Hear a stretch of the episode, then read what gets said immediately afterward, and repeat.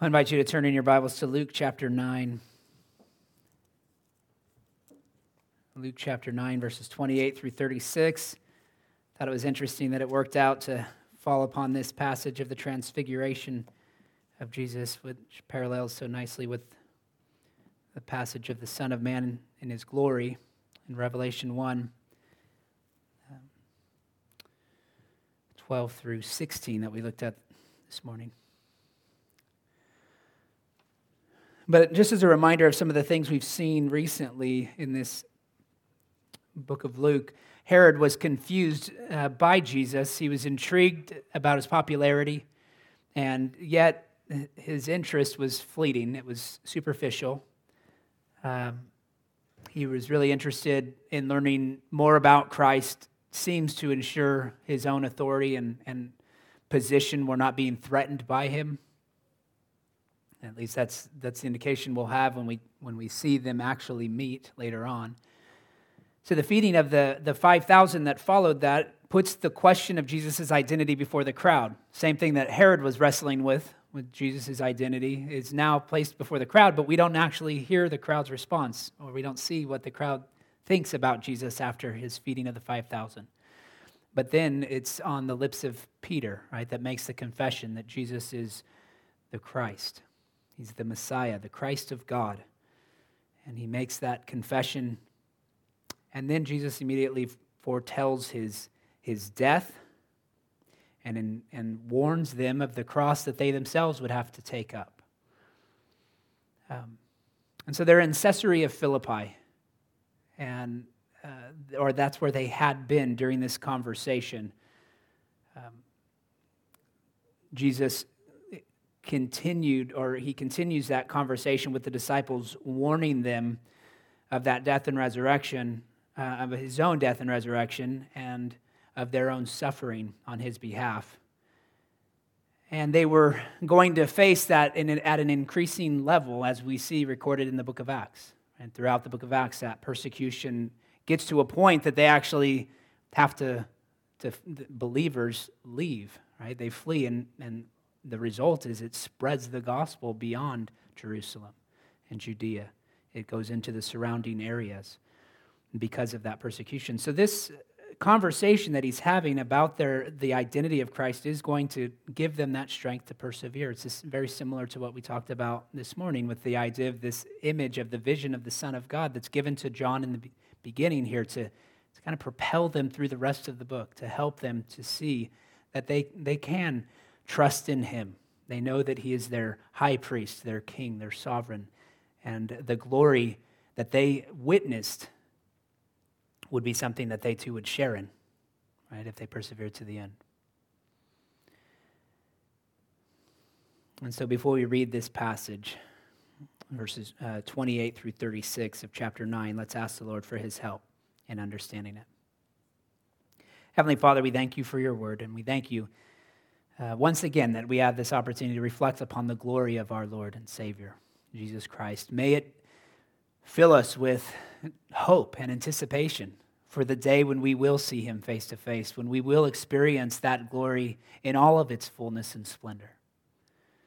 Lord, we long for that day, but we also recognize that we have not arrived there yet, that there is work to do. And so we pray for your leading hand again, that you would guide us and uh, help us to accomplish the mission that you've given to us as your church. It's in Christ's name we ask it. Amen. Read with me Luke chapter 9, verses 28 through 36.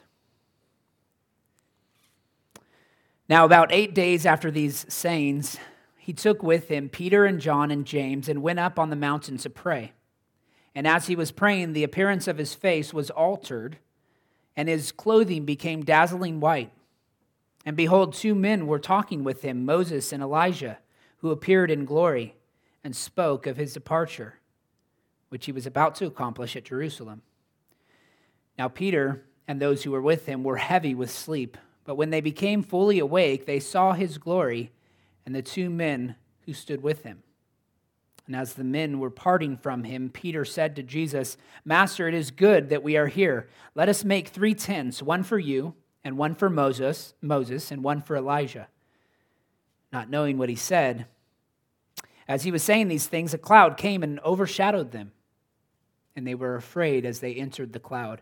And a voice came out of the cloud saying, This is my son, my chosen one. Listen to him.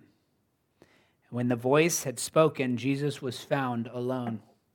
And they kept silent and told no one in those days anything of what they had seen. Amen. This is God's holy word.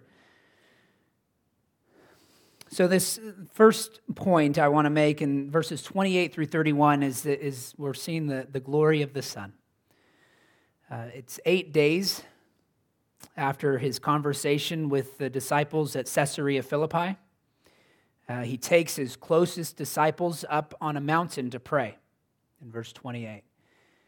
Um, remember, he's been trying to get away. He's taking his disciples with him away to pray and to spend those times in quiet. And oftentimes he, he ends up being surrounded by crowds who, who need help. In this case, though, he gets up on top of a mountain, and there's been four different sites that have been suggested, um, and probably more than that, but four primary ones um, that have been suggested as potential locations for the Mount of Transfiguration. Uh, Matthew, Mark, and Luke, none of them record the location precisely. But we know that Caesarea Philippi was, was located right at the base of Mount Hermon, so it's a good chance that that was the mountain they, they began ascending, right? And it just took them eight days of, of a journey, or, or eight days later, they, they uh, made their way to that top and top of the mountain. Um, another place, and actually traditionally the one that was considered for a long time this mount was Mount Tabor, but it's quite a distance from Caesarea Philippi. And so it's, um, they would have had to make their journey there pretty quickly to make it in time. And on top of Mount Tabor, at this time, there was a military fortress. Uh, and so it seems unlikely that, that a scene like this would have taken place where there was already quite a bit of people that would have been present on top of that mountain. So we really don't know if it was Mount Hermon, Mount Tabor, or some other mountain. There's several ranges in that area, in that region, that they could have gone up to.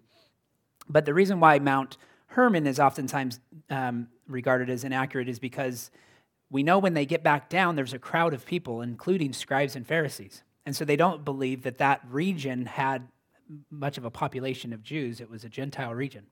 So unless everyone had trekked up there to, to see him, um, then, then it seems likely that, that they were somewhere else nearer to Jerusalem.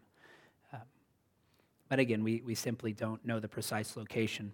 When Jesus was transfigured, his face shone and his clothing became white, just like we read in Revelation 1. Um, it's a picture of the Ancient of Days, it's a description of him really taking on these divine attributes and, and, and qualities.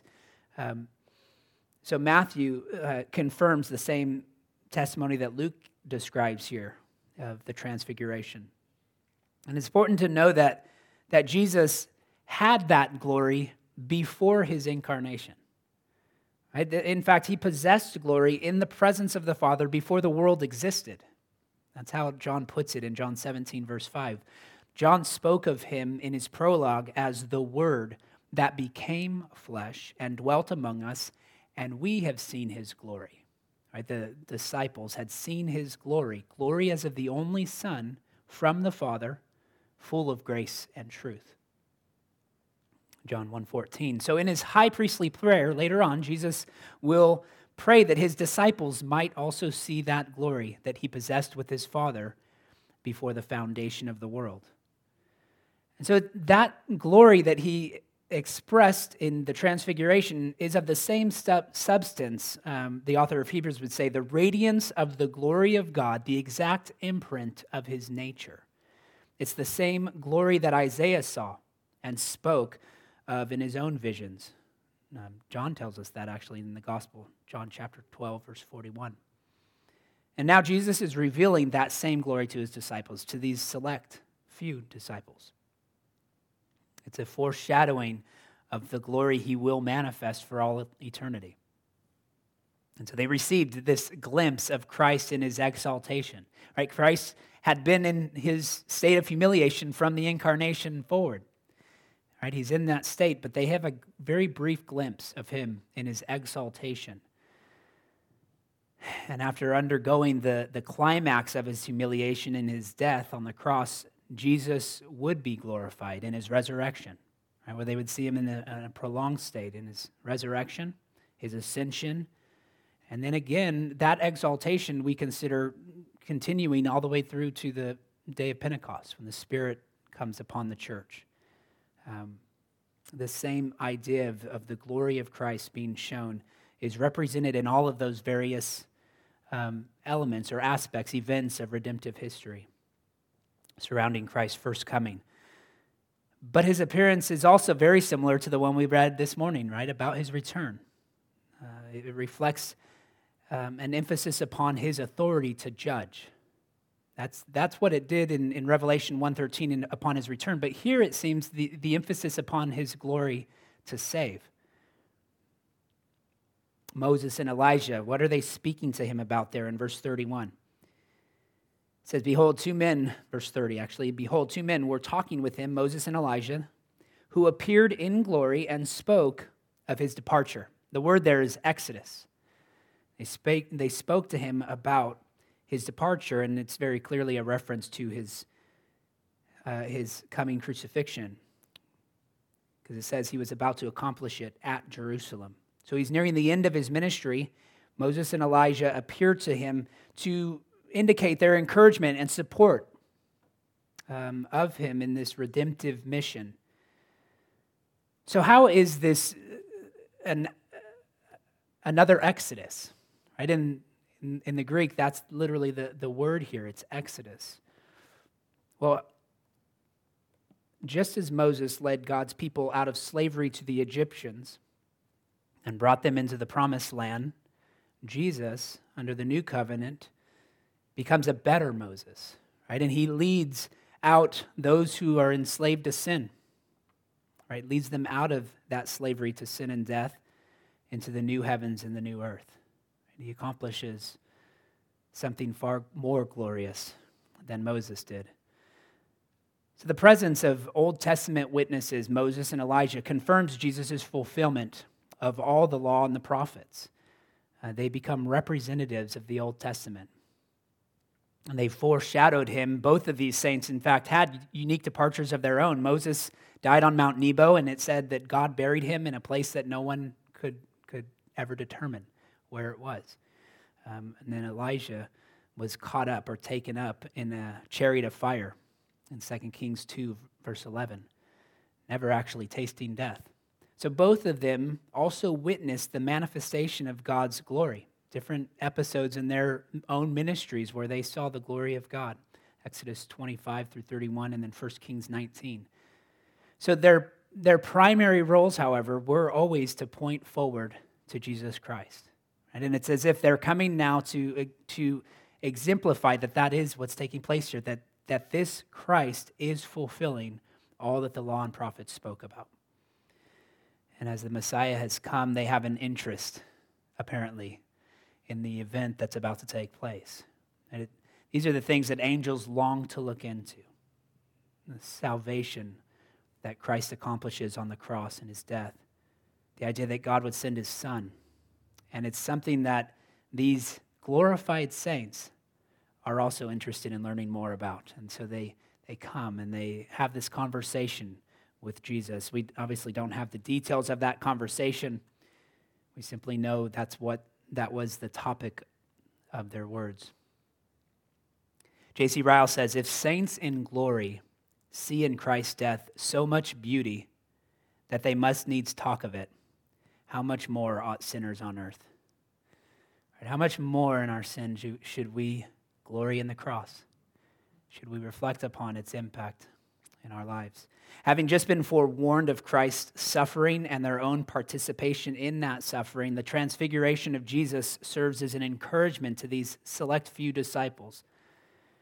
And this vision of Jesus in glory would have strengthened their faith as they awaited his return. And it, it does indicate that they kept silent about it. And you wonder about that. Why, why would they keep silent about something so glorious? Well, um, Matthew informs us that it was uh, that Jesus charged them to, to remain silent about it, to be quiet. And just as he had done many times in the past that we've seen even in Luke, of him telling them to be quiet about his identity, to not share it too soon because it might um, disrupt the ministry that he was accomplishing. So when they did get around to sharing it, however, their words about this event would have comforted the saints who took it to heart, right? Even as it comforts us. The glory serves to build up our hope. It creates a sense of anticipation about a glory that awaits. Um, but it does follow suffering and humiliation.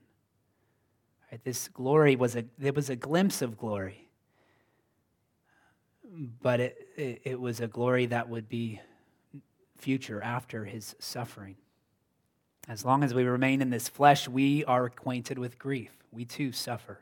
We too go through trials and tribulation. And we long for the glory of the perfected kingdom, but for now we, we must persevere through present suffering.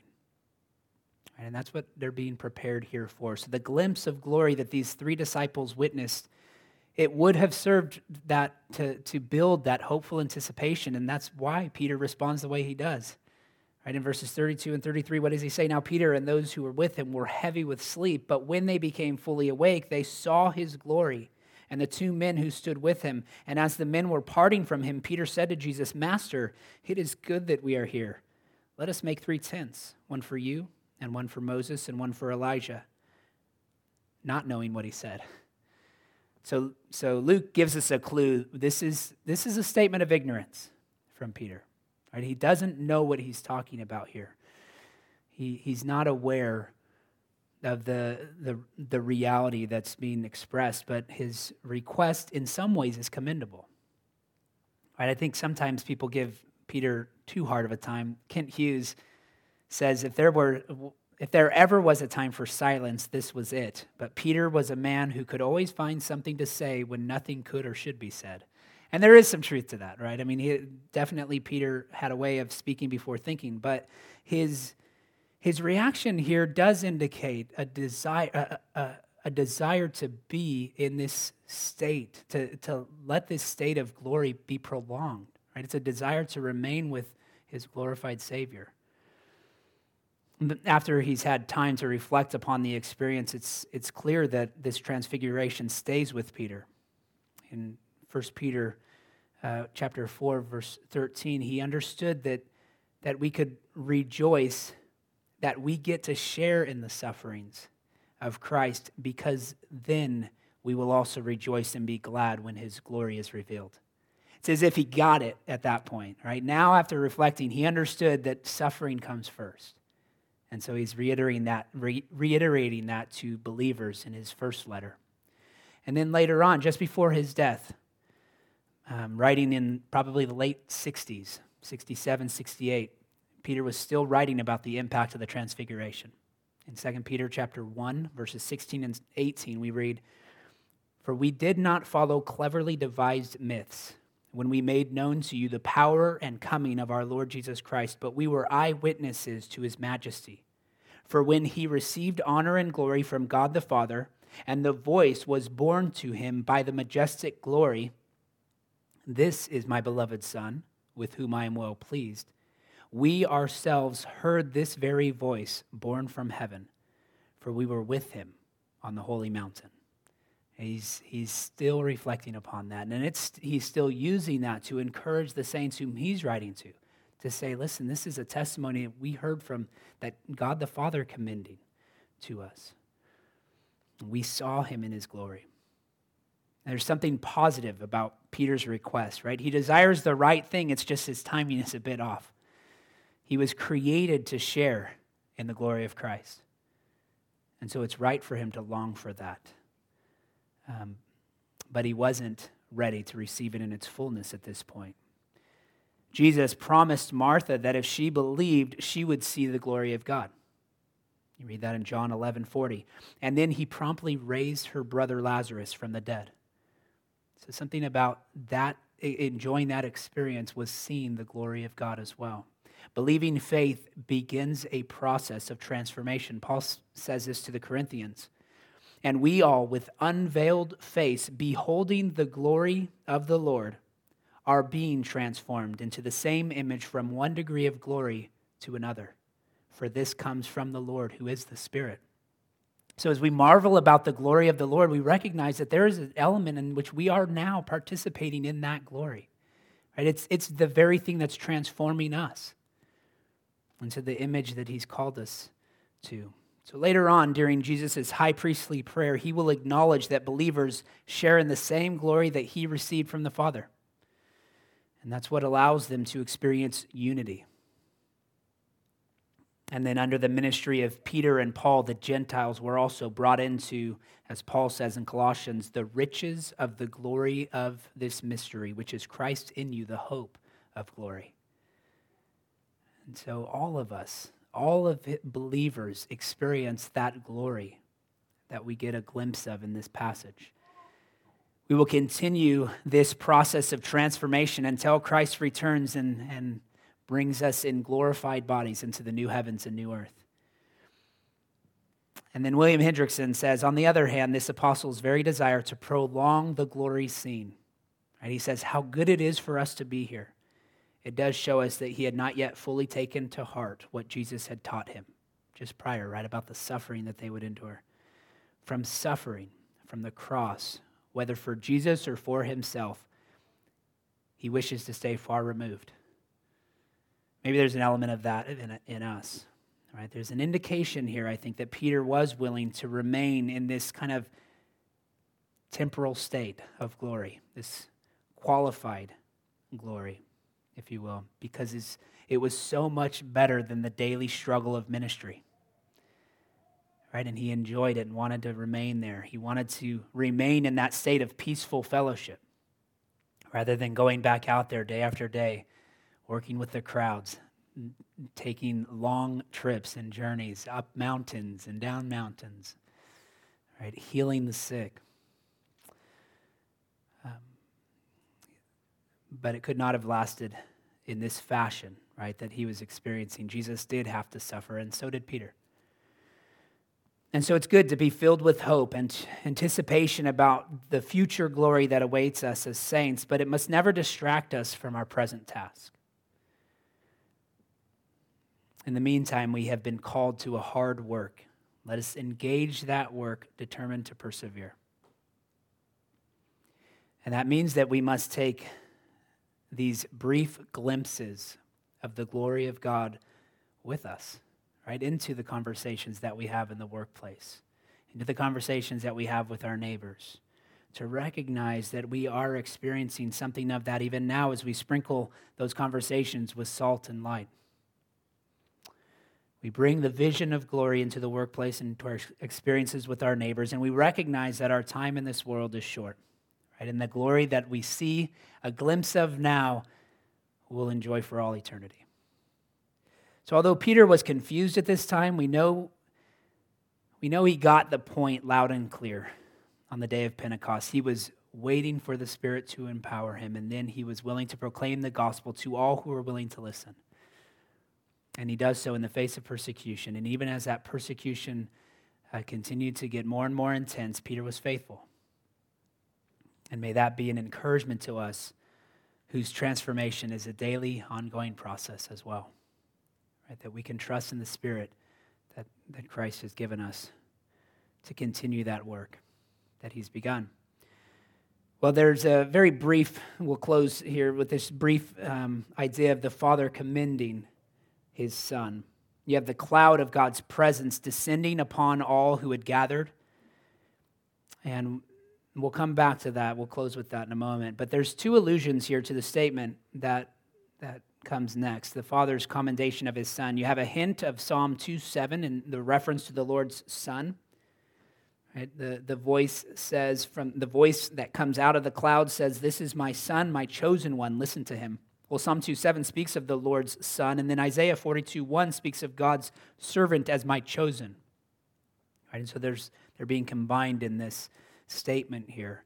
The Father had given the same com- commendation of his Son at, at Jesus' baptism. And so, as we considered this morning, this experience ultimately leaves the disciples terrified. Um, you read about that in Mark chapter 9, verse 6, but it also says it here in verse 34. As he was saying these things, a cloud came and overshadowed them, and they were afraid as they entered the cloud. Again, it's natural for them to experience that reaction in the, in the presence of such righteousness and holiness. The shepherds were filled with great fear when the glory of the Lord shone around them in, in the beginning of this gospel, Luke chapter 2, verse 9. And again, we learn from Mark that, that they kept silent about this because Jesus had charged them to tell no one what they had seen until the Son of Man had risen from the dead. So they were told to, to be quiet about it until they see Jesus resurrected. And really, at that point, all of these disciples would have witnessed and seen the glory of, the, of their Savior. For whatever reason, it, it needed to be kept a secret until they had beheld his glory at the resurrection. So maybe Jesus knew it would stir up their jealousy as they would shortly begin debating about which of them would be the greatest in the kingdom. Right? Keep this to yourselves, you three. Um, but but as we as we consider again what Jesus was fulfilling here, and and that's this image of the cloud that descends upon them, this divine cloud Jesus ultimately is the fulfillment of all those glorious images from the Old Testament. Right? All of the, the clouds of the Old Testament that you read about, of the divine presence um, that represent the presence of the glory of God. You have the pillar and in the Exodus. You have the cloud that passed Moses as he hid in the cleft, cleft of the rock. You have the Shekinah glory that descends upon the tabernacle and the cloud that, that filled Solomon's temple on the day of dedication uh, they all point to the glory of our Savior that's now manifested in his transfiguration. And Jesus was the cloud and the glory of God all along. He remains the loudest and clearest manifestation of God's glory today. And the hope of all true believers is that we will enter into that glory upon Christ's return. Remember, we've, we've talked about this before 1 Thessalonians 4 16 and 17. For the for the Lord himself will descend from heaven with the cry of command, with the voice of an archangel, and with the sound of the trumpet, and the dead in Christ will rise first. And we who are alive, who are left, will be caught up together with them in the clouds to meet the Lord in the air. And so we will always be with the Lord. It's a reflection of our enjoyment of that glory in the new heavens and new earth. So Kent Hughes says, someday we are going to be in that cloud the Shekinah glory is going to surround us so that we can enjoy and experience the same things these disciples saw. The glory of Jesus reveals his authority to save, and it certainly should increase our desire to be with him forever. Let's pray. Heavenly Father, we thank you